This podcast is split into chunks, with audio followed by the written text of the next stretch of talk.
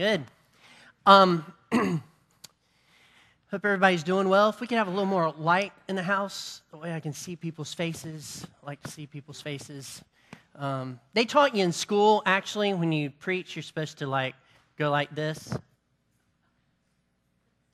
I, have never been able to do that. Um, it's never been able to do that. I don't know why. I don't know why. Just never been able to do that.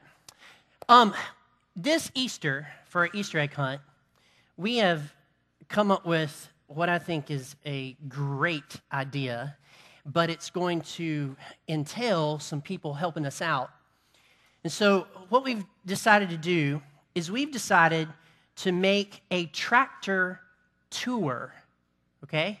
And the tractor tour is going to go through our field, our little 11 acre field, and the kids will stop at stations where they will look at things happening according to the Easter story. So, you know, you think through the Easter story, and the first stop will be this, and then I'm not going to tell you what stops are. First stop will be this, and then you'll go to this one, and you'll wind up with the cross, and you'll wind up with the, with the resurrection. So, our kids' Easter egg hunt, um, the vision for it went up a couple levels and we're going to need some actors and we're going to need some people participating because I think it's really going to be effective. So, preschoolers are going to go around on this Easter tractor tour. We could call it ETT, right?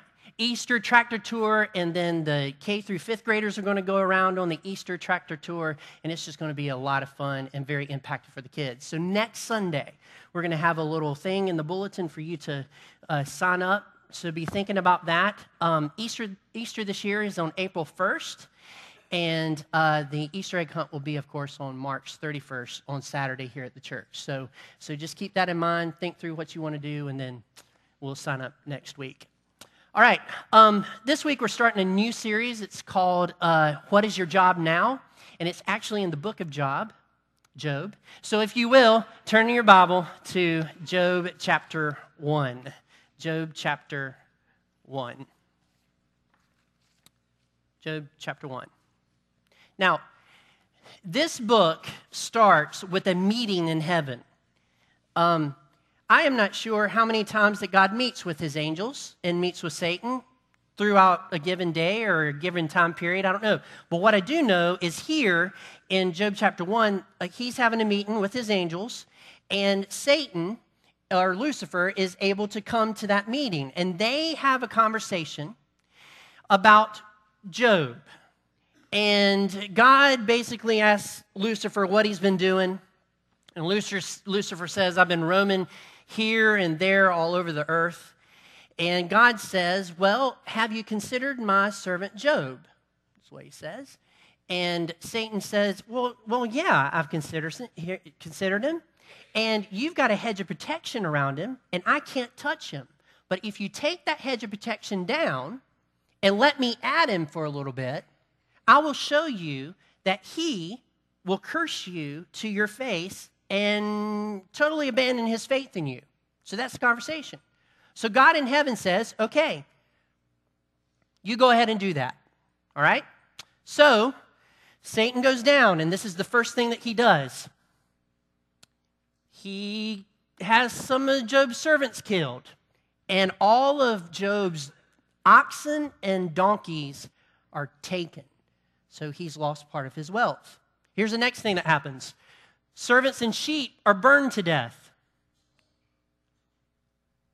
He loses some of his wealth. And then after that, the servants are killed. Another set of servants are killed, and the camels are stolen. I think the guys were from Winston-Salem. They went in, they wiped him out, and they brought him back. Maybe not. Servants are killed, camels are stolen. And then, right after that, Job receives the most devastating news of all. And here it is Job's children are killed, all 10 of them. There were seven sons, three daughters, killed. In a matter of moments, probably a matter of between 20 and 30 minutes, Job loses everything and tragedy enters into his life. And it's because Satan and God had a conversation up in heaven, and Satan was allowed to go down and do this to Job. Now, how could God allow this to happen to good old faithful Job? How could he do that? How could God do this based on a wager? Now, you may have never thought of that question in this story. Every time I read it, that's a question that comes up in my mind. God is up in heaven. He makes a wager with Satan. Satan goes down and wipes him out. And not only does he wipe him out, he takes people's lives. People die because of this thing that has happened in heaven. And at some level, if you're human, that becomes a little difficult to wrap your mind around and you accept it maybe or maybe you don't accept it but you're wondering what in the world is going on.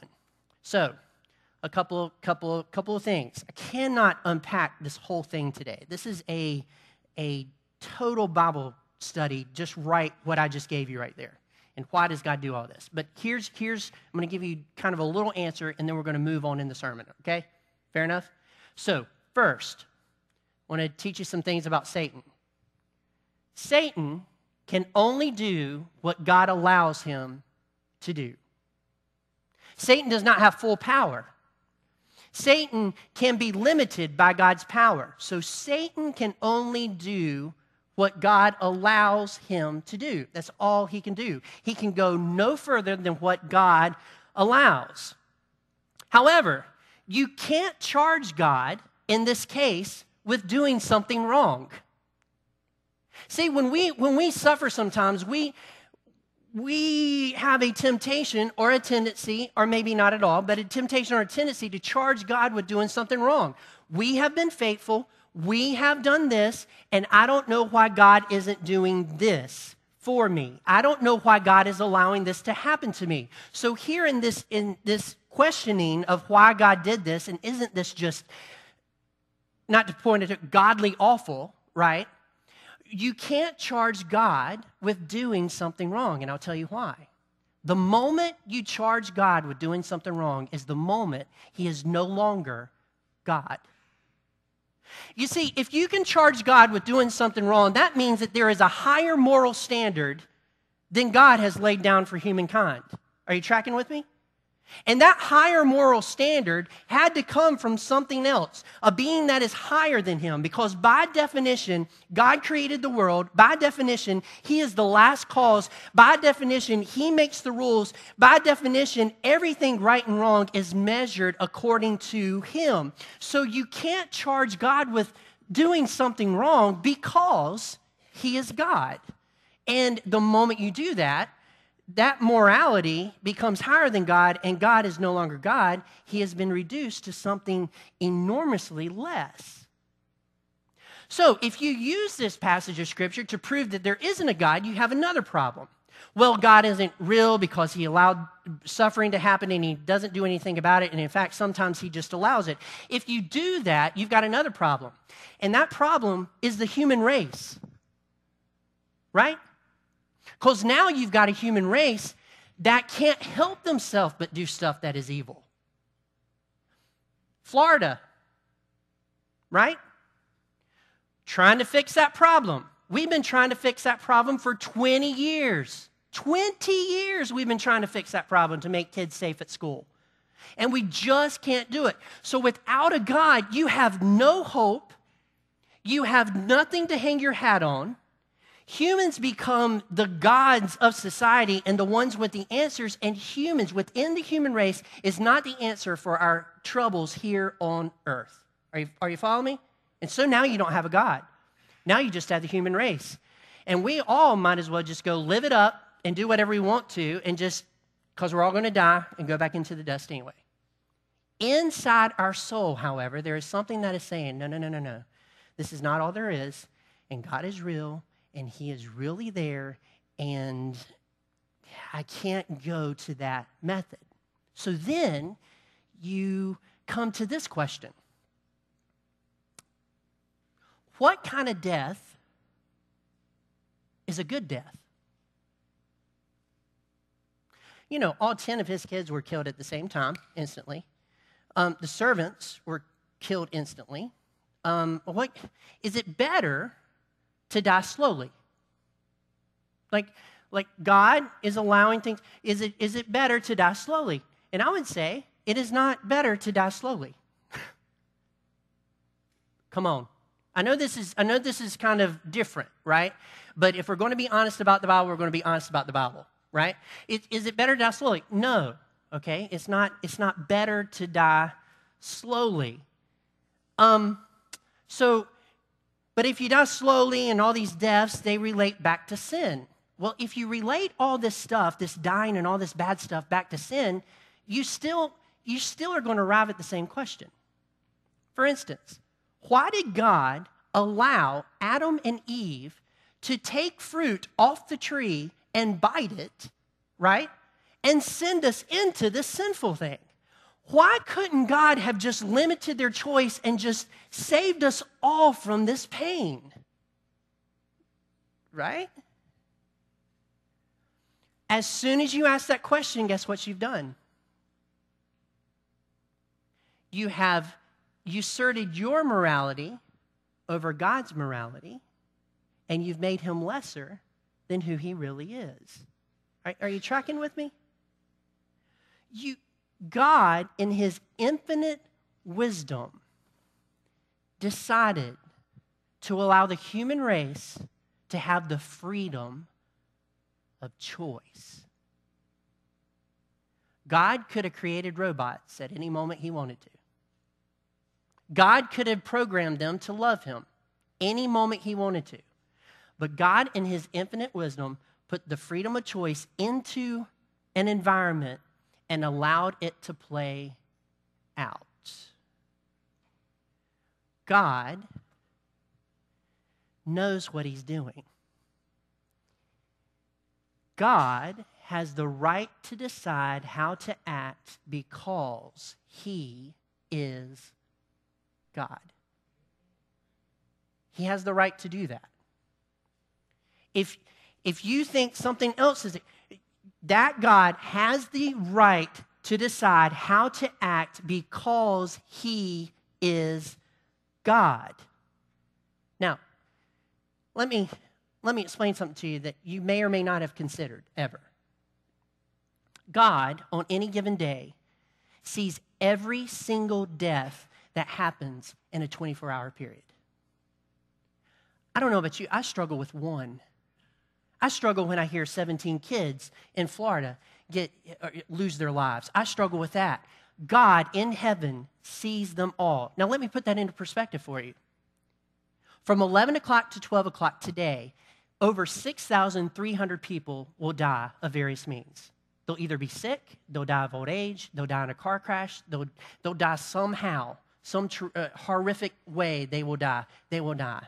In a given day, that is over 152,000 people lose their life on a given day. God sees all of that. That stat is not the only reason he did this, but that stat alone, in his infinite knowledge, made him say, you know what? I'm going to do something for the human race that is eternal and perfect after they die. I'm going to allow them to have a freedom of choice, and I'm going to provide them a way to leave pain behind once they die. I love the people I created so much, and I gave them that freedom of choice so that they could love me back that I am going to send my son to down the cross of Calvary, shed his blood, and rise three days later so that they can have life eternal, a life without pain, so that this world isn't all that is.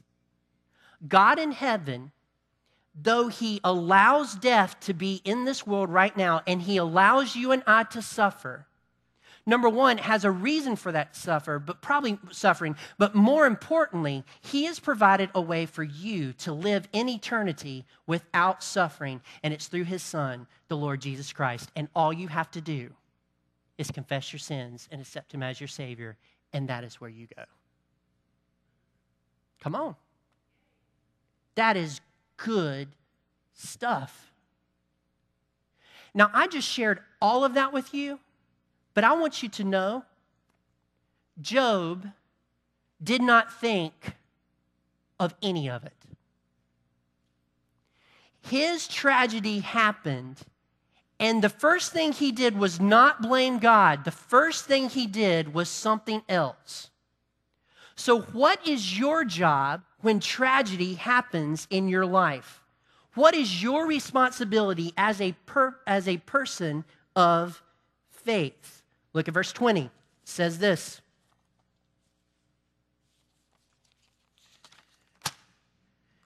I printed a large print version today.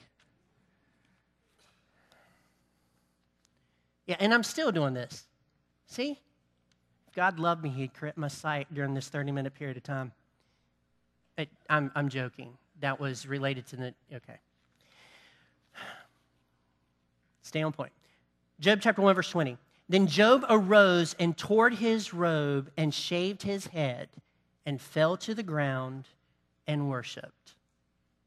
As soon as tragedy hits your life, whatever it may be, whether it's small or big, the first thing that you do is this you come to grips with what has occurred. This has occurred. I'm going to own it. I'm in this situation now and it's bad, but I'm going to own it. It's very painful, but there's nothing I can do about it. It's in my life. I'm going to come to grips with it. I'm going to accept it and I'm going to move forward. And number two, you worship in the pain. You worship in the pain. Here in this passage of scripture, it says, Then Job arose and tore his robe and shaved his head because he was devastated. And he fell on the ground and he worshiped. And this is what he said Naked I came from my mother's womb, and naked I shall return. The Lord gave, and the Lord has taken away. Blessed be the name of the Lord. And notice, in all of this, Job did not sin or charge God with anything wrong. In other words, Job, in tears, feeling the pain of the loss of his servants and more importantly, his children, fell and worshiped God. What is your job when tragedy comes? It is to embrace it, it is to feel the feelings of remorse, and it's to praise God for the pain. Praise Him for the blessings, praise Him for giving you stuff, and praise Him for taking stuff away. You fall down and you worship God. You worship Him. That's what you do with tears. Rick Warren, a pastor in California, says this The deepest level of worship is praising God in spite of pain trusting Him during a trial, surrendering while, while suffering, and loving Him when He seems distant. This is what I know. Anytime that you go through suffering as a believer, God is with you, whether you feel like He's there or not. God has His eye on you, whether you feel like He's there or not. God is with you, whether you feel like He's there or not to embrace the pain and say, This is what God has for me for this time, and to fall on your knees and worship Him is to submit the moment to Him and say, I couldn't get through life in the good times without you, and I definitely can't get through the bad times without you. Blessed be the name of the Lord. We worship God in our pain. And I would submit to you this evening, this evening, because this message was really long. I submit to you this morning this when you worship in the pain, it is the best worship you will ever have. When you worship in the pain, it is the best worship you will ever have. You see, we've, we've in our society, um, a lot of Christians think that And I'm not saying that you shouldn't jump. I'm just saying jumping and praising and lifting hands is the best worship ever. That is not the best worship ever. The best worship ever is when you are grappling with your humanity and your frailness and you fall down and worship the God who isn't frail and who is really strong, and you're really depending on Him. There is something about your heart that connects to God uh, like better than when you are happy it is an amazing moment, and he worshiped, and he worshiped. So, if all that wasn't enough, God and Satan had another meeting in heaven. You get kind of nervous when you see that, you know, God and Satan's having another meeting, and um, you're wondering what in the world is going to happen. So, this is what it says in Job chapter 2. Again, there was a day when the sons of God came to present themselves before the Lord, and Satan also came among them and presented himself before the Lord. And the Lord said to Satan, From where have you come? And Satan answered the Lord and said, From going to and fro on the earth and from walking up and down on it. And the Lord said to Satan, Have you considered my servant Job? That there is none like him on the earth, a blameless and upright man who fears God and turns away from evil. He still holds fast his integrity, although you incited me against him to destroy him without reason. Then Satan answered the Lord and said, Skin for skin. All that a man has, he will give for his life. But stretch out your hand and touch his bone and his flesh, and he will curse you to your face. And the Lord said to Satan, Behold, he is in your hands. Uh, okay. Okay. So Satan went out from the presence of the Lord and struck Job with loathsome sores from the sole of his foot to the crown of his head. And this makes me cringe every time I read it. And he took a piece of broken pottery with which he scraped himself while he sat in the ashes. I've seen a lot of stuff in the hospital. I am so glad I've never seen somebody scraping themselves with a piece of pottery. Come on. Oh, the agony of that. The agony of that. So, what has just happened? Oh, well, we're going to strike Job with his health. We are going to strike Job with his health. So, let me tell you something else about Satan. First, Satan has a philosophy about the human race that human love is conditional in these two chapters of Scripture, passages of Scripture, Satan has said, Look, Job loves you, Father, because you have blessed him and there's a hedge of protection around him, and I can't touch him. He loves you because things are going well. I submit to you that the whole human race is self centered. The whole human race is, is just, would just leave you if you started doing something bad to them. So here's what I'm saying Human love is conditional. If I can take something else from Job, you will see that he will curse you to your face because it's conditional. If you do stuff good for them, they'll like you. If you do stuff bad for them, they'll wonder about you, they'll think about you, and they'll curse you to, to your face. That is, that is his philosophy. But Satan also has a goal. And this is his goal for you and for me. Satan's goal is to get you to curse God. In other words, when you have a trial, when you have, a, have something going on health wise, or somebody in your family, or, or there's, there's bills and all this kind of stuff, and you're just struggling with it, and you're struggling with that moment, what Satan is trying to get you to do is curse God. He is trying to prove his point that all of humanity is self centered, and all of humanity will only worship God if things are going well, and they will not worship God when things are going bad. His philosophy is to get you, his goal is to get you to curse God because if he gets you to curse God, Satan wins. Satan wins. If Satan gets you to doubt your faith, Satan wins. Satan wins. So he sent all of this into, into uh, existence for him. And this is what happened in verse 9. Then his wife said to him, Do you still hold fast your integrity, curse God, and die? So there's a, there's a guy named Tim Hawkins that had um, this to say about Job's wife. I just got blessed with a good wife. Not every guy has a good wife. Sorry. I mean, think about Job in the Old Testament. Think about Job's wife. She must have been a real piece of work. I mean, the devil took everything from Job, man. Killed his kids, killed his servants, killed his livestock, covered Job in boils and sores. But his wife did not die.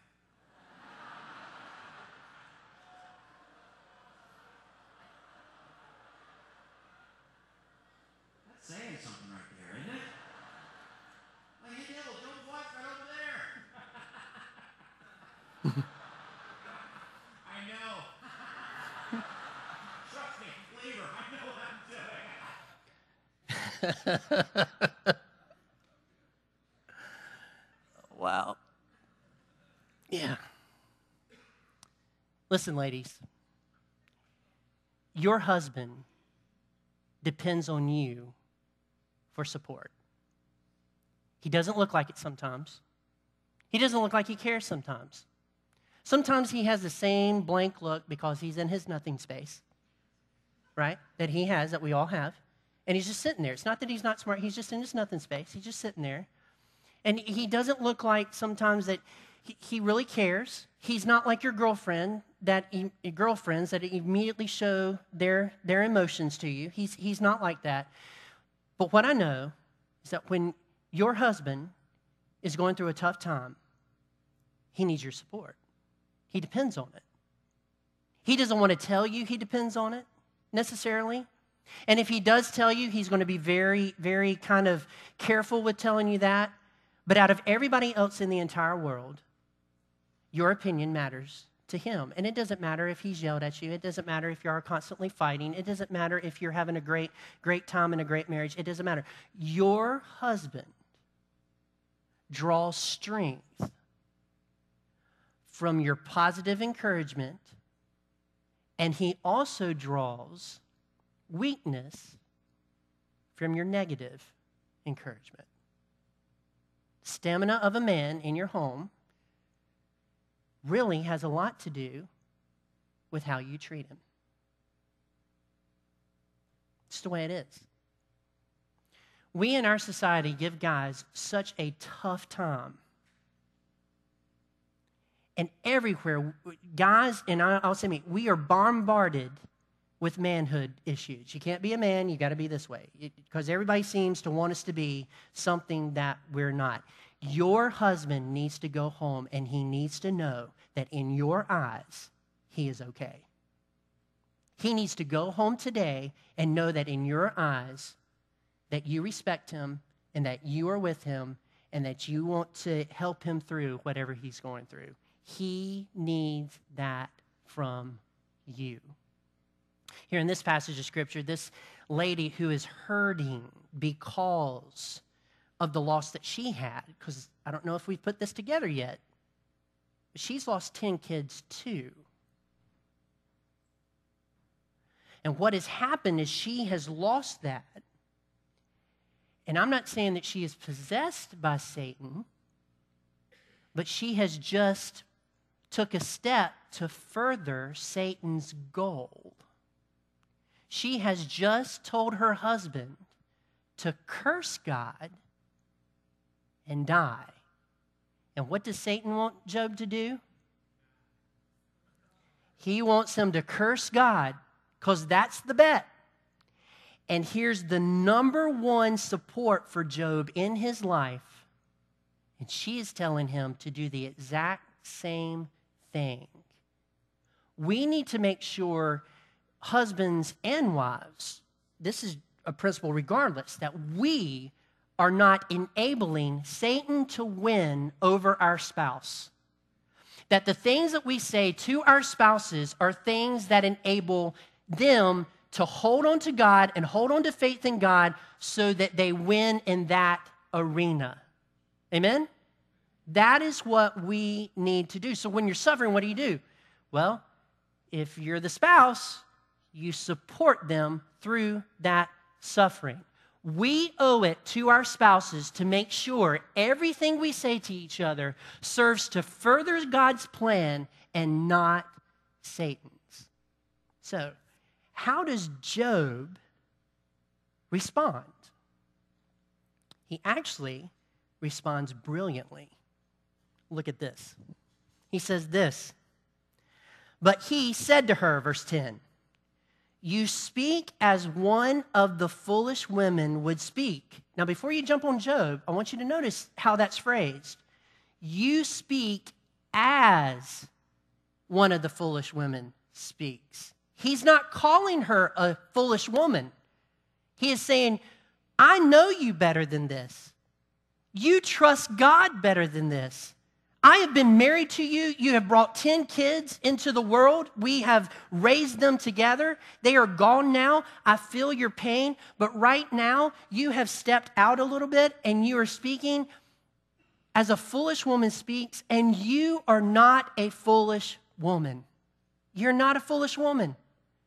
So, with grace, he tells her, Look, you're not speaking correctly. Come back. Come back. Come back. This isn't you. And then he says this Shall we receive good from God, and shall we not receive evil?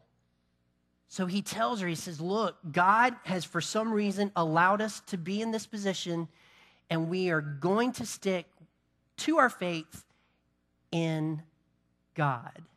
And she does not speak for the rest of the book. Why? Because she's right in there with him. And we're going to get into this a little bit later in a couple. She's right in there with him, and she's supporting him. And she is walking now with him through this tragedy. The thing that Satan wants us all to do is curse God, and he's definitely trying to get our support systems to come out from up under beneath us. That is what he is trying to do. So, yeah. So here's a question. Actually, I have a heart wrenching question for you, okay? First,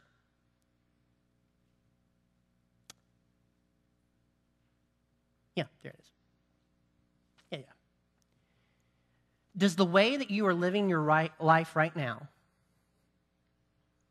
would God look at that life and say, Have you considered my servant, Jamie? Have you considered my servant, Ben?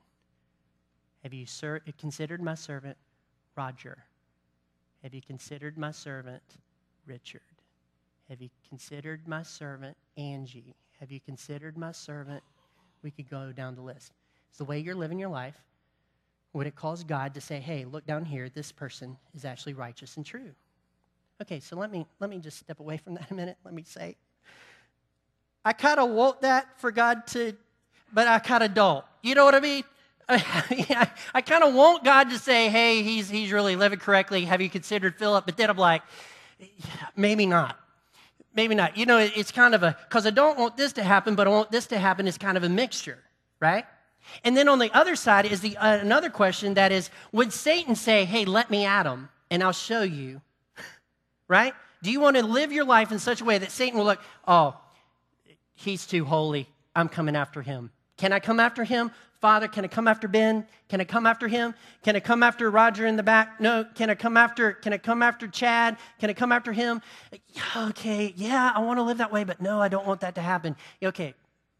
Park that to the side. I the encouragement here is for you to live correctly. Here's really the gut wrenching question. Okay? Goes something like this Am I giving glory to God or victory to Satan in my life?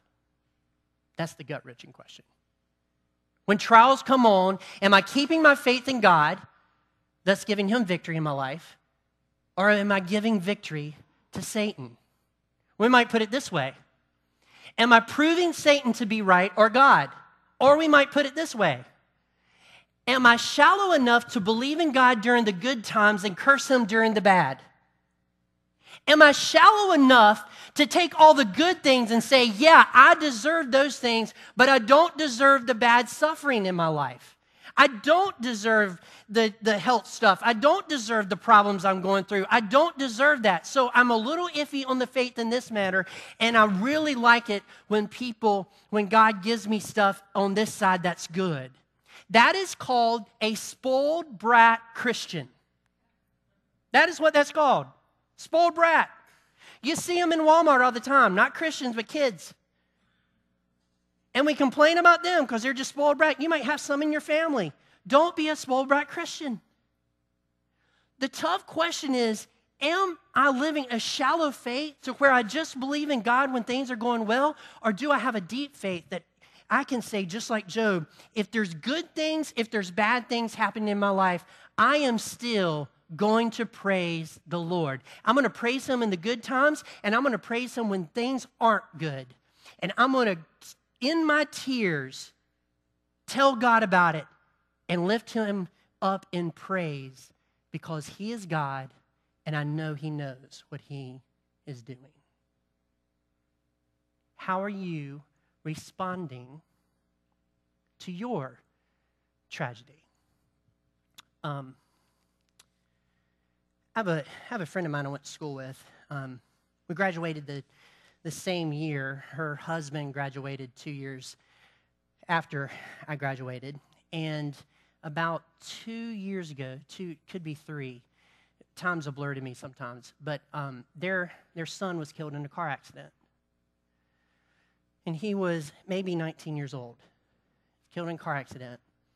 And a couple of days after that, um, she, the mom, posted this on Facebook. Living on a farm, I get to hear the cries and moans of creation every day. Our rooster starts bellowing before the sun rises. He seems to pull the sound from deep below his chest and unleashes his rant throughout the day. The crows come calling occasionally and shout their arrival seeming to pending, warn pending trouble. Goats down the street beat and blare like wounded children. The hawk circles in flight and screeches and screams with the highest of pitches. The crickets at night sing a somber song, and they bid the sun farewell. The frogs chime in with deep guttural chants. Owls sometimes accompany with the subtlest hoots and every now and then I hear the haunting cry of a coyote howling. Losing a child to death has allowed me to understand the groans of the whole creation. I can nod my head in agreement when I hear the shrieks and the squalls. I am compelled to yell with them The pain is too much. Help us, God. Come quickly. I think we behave like creation groaning when we cry out to God or lift up our voices in song. We can shout or sing our pain, and it seems to translate into something more reasonable. Our emotion in the waves of sound can drift up high to our Creator. It is said in Revelation 5, verses 11 through 12, that angels encircle God's throne and they continuously cry out, Worthy is the Lamb who was slain to receive power and wealth and wisdom and might and honor and glory and blessing. And I heard every creature in heaven and on earth and under the earth and in the sea and all that is in them, saying, To him who sits on the throne and to the Lamb be blessing and honor and glory and might forever and ever. Revelation 5 13. There will come a day when we, along with all the creation, will no longer groan about the sadness and suffering. Our wailing and moaning will give way to singing and shouting, the likes of which no ears have ever heard. It says every creature. Every creature in heaven and on earth and under earth and in the sea will shout praises in one accord. The bellowing, crowing, chirping, screeching, howling, bleating, squalling, singing, drumming, humming that will occur, no one can fathom. With one voice and one chorus, all tongues and tribes will join to celebrate the victory of no more sin and no more death. Lock eyes on our Savior, fellow believers. Do not be defeated by the carnage of this world. The King of Kings and Lord of Lords is called faithful and true. His eyes are like flames of fire, and his head are many crowns. He is clothed in a robe dipped in blood, and his name is called the Word of God. While I wait for him, I will join an impatient creation and groan at sorrow, but I will also sing and rejoice in the hope. She lost her 19 year old. And God is up in heaven saying, have you considered her?